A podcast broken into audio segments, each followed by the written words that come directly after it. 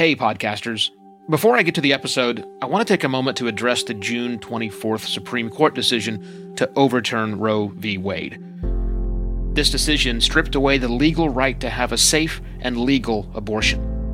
Restricting access to comprehensive reproductive care, including abortion, threatens the health and independence of all Americans. This decision could also lead to the loss of other rights. To learn more about what you can do to help, go to choice.crd.co. That's choice.crd.co. And I encourage you to speak up on your podcast as well. Take care and spread the word. When podcasters think about random discovery, we think people are looking specifically for podcasts. But in reality, people are just looking for topics. How do you make sure that your podcast, or better yet, your podcast episodes, are part of that discovery process?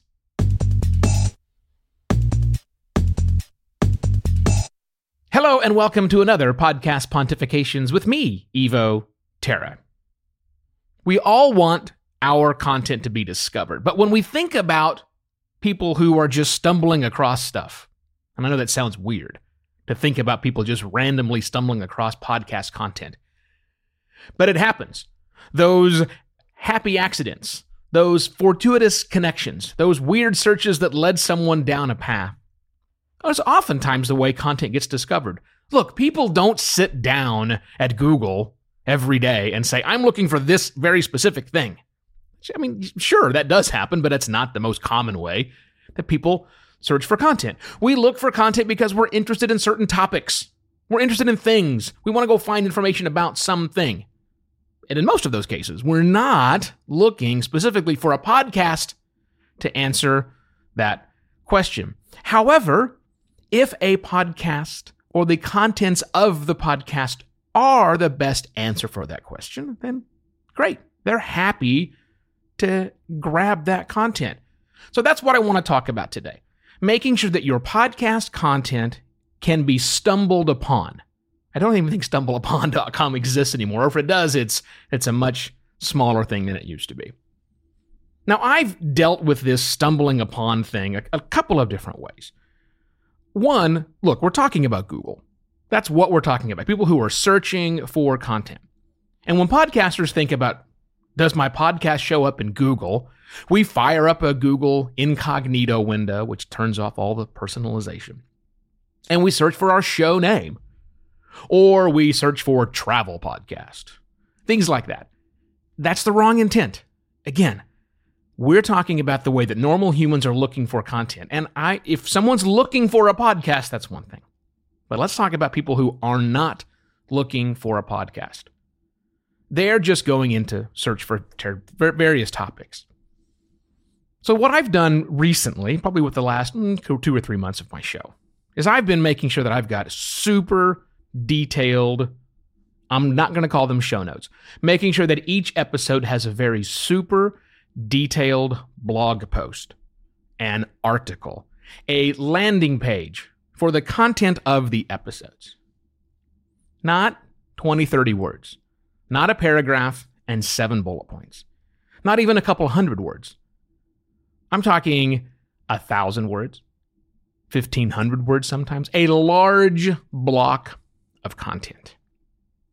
And that's what gets published as the web page for my episode. Now, why do I do that?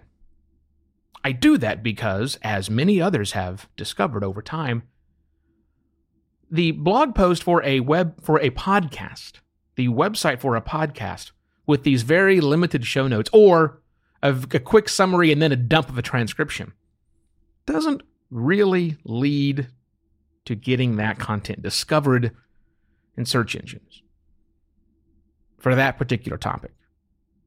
Lots of people have asked the question hey, can someone show me definitive proof where if I invest deeply in these podcast show notes that I'm going to get a lot of return? And we're not seeing them. There's a handful. But in the in the examples of yes, they tend to be very deep dives. Like 2 to 3 hours of just assembling the blog post that accompanies a podcast episode. And also, very important, in all of the cases where it has been successful that I'm aware of, you don't even need to listen to the podcast episode. The page itself is sufficient to get the content that the podcast creator was providing. And that's okay. Which is weird. But Evo, you say, I want people to get to that blog post so that they listen to my show that I've got another download and another listener. Well, maybe you do and maybe you don't. I'm telling you that what's what we're seeing right now that gets rewarded well is when you spend a lot of time on your landing page. Here's one other trick that I do. Another way people stumble across my content now is I've been posting it on Medium. That same blog post that I write for my podcast webpage, I then put on Medium. And I spend a little bit of time doing some extra formatting and making sure there's a player that's embedded straight to the audio episode, some information below where they can get more information. And here's what I can tell you my pages that I publish on Medium get way more views, page views, than come to my website from a search. Let me just repeat that one more time because I think I said that weirdly.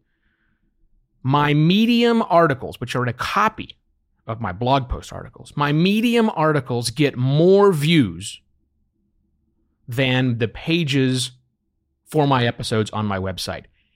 And here's the icing on the cake with that I don't produ- promote the Medium articles. I don't share links to the Medium articles on Twitter, on LinkedIn, on Facebook, any of that. I don't. I simply do not. They still get more attention over there. And the reason that happens is people go to Medium looking for topics. They search for various things. They flip through the front page. They see recommendations from friends. All of these things happen. These happy accidents. And my content shows up. Yours can too. I'm not saying medium is the right answer for you, especially if you're still only doing two, three paragraphs and a couple of bullet points. That's not sufficient. As we have as I have said on this program for the last 2 days in front of this. Look, you don't know where your avatar is. You don't know where the perfect avatar is for your show. More importantly, you don't know what their experience with podcasting is. You want to reach people. You want them to stumble across the topics you're talking about. You want to you want them to have your content.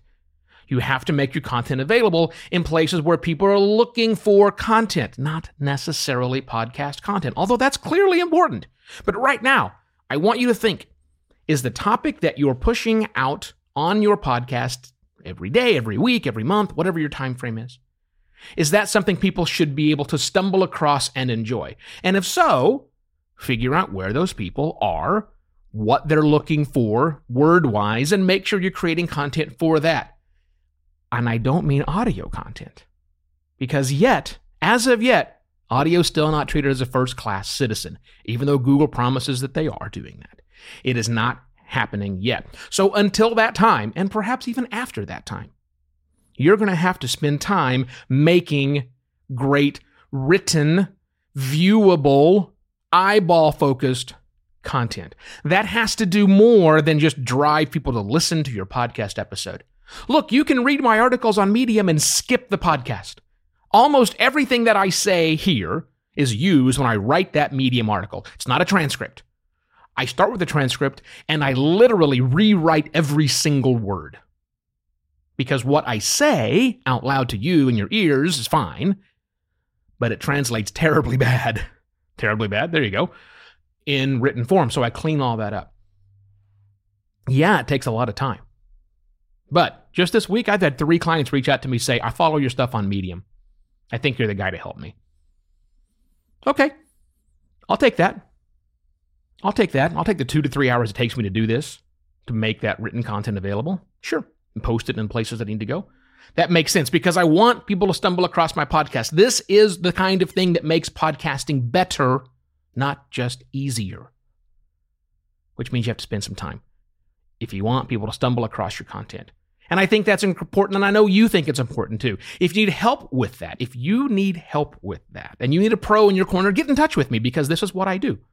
I think through these strategies for my clients all around the world and make their podcast better. Not just make it easier for them, but I make it better for them, their business, and all those things. Evo at podcastlaunch.pro reaches me, and you can go to podcastlaunch.pro to see a list of the services I offer my clients. I shall be back tomorrow with the wrap of this particular mini series right here on Podcast Pontifications. Cheers!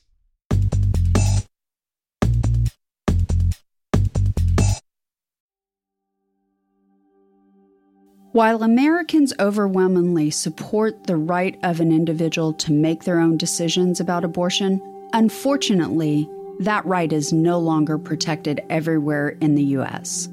The Supreme Court overturned Roe v. Wade on June 24th. Abortion is a basic healthcare need for the millions of people who can become pregnant. Everyone should have the freedom to decide what's best for themselves and their families including when it comes to ending a pregnancy.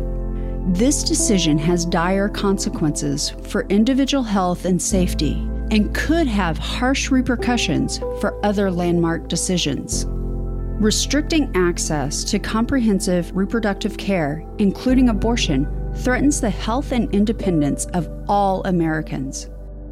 Even if you live in a state where abortion rights are upheld, access to safe medical procedures shouldn't be determined by location, and it shouldn't be the privilege of a small few.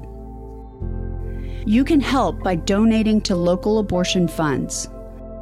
To find out where to donate for each state, visit donations4abortion.com. That's donations, the number four, abortion.com.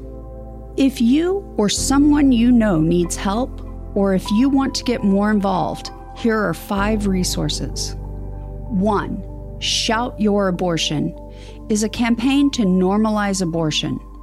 2. Don't Ban Equality is a campaign for companies to take a stand against abortion restrictions. 3. Abortion.cafe has information about where to find clinics. 4 PlanCpills.org provides early at home abortion pills that you can keep in your medicine cabinet. And five, choice.crd.co has a collection of these resources and more. We encourage you to speak up, take care, and spread the word.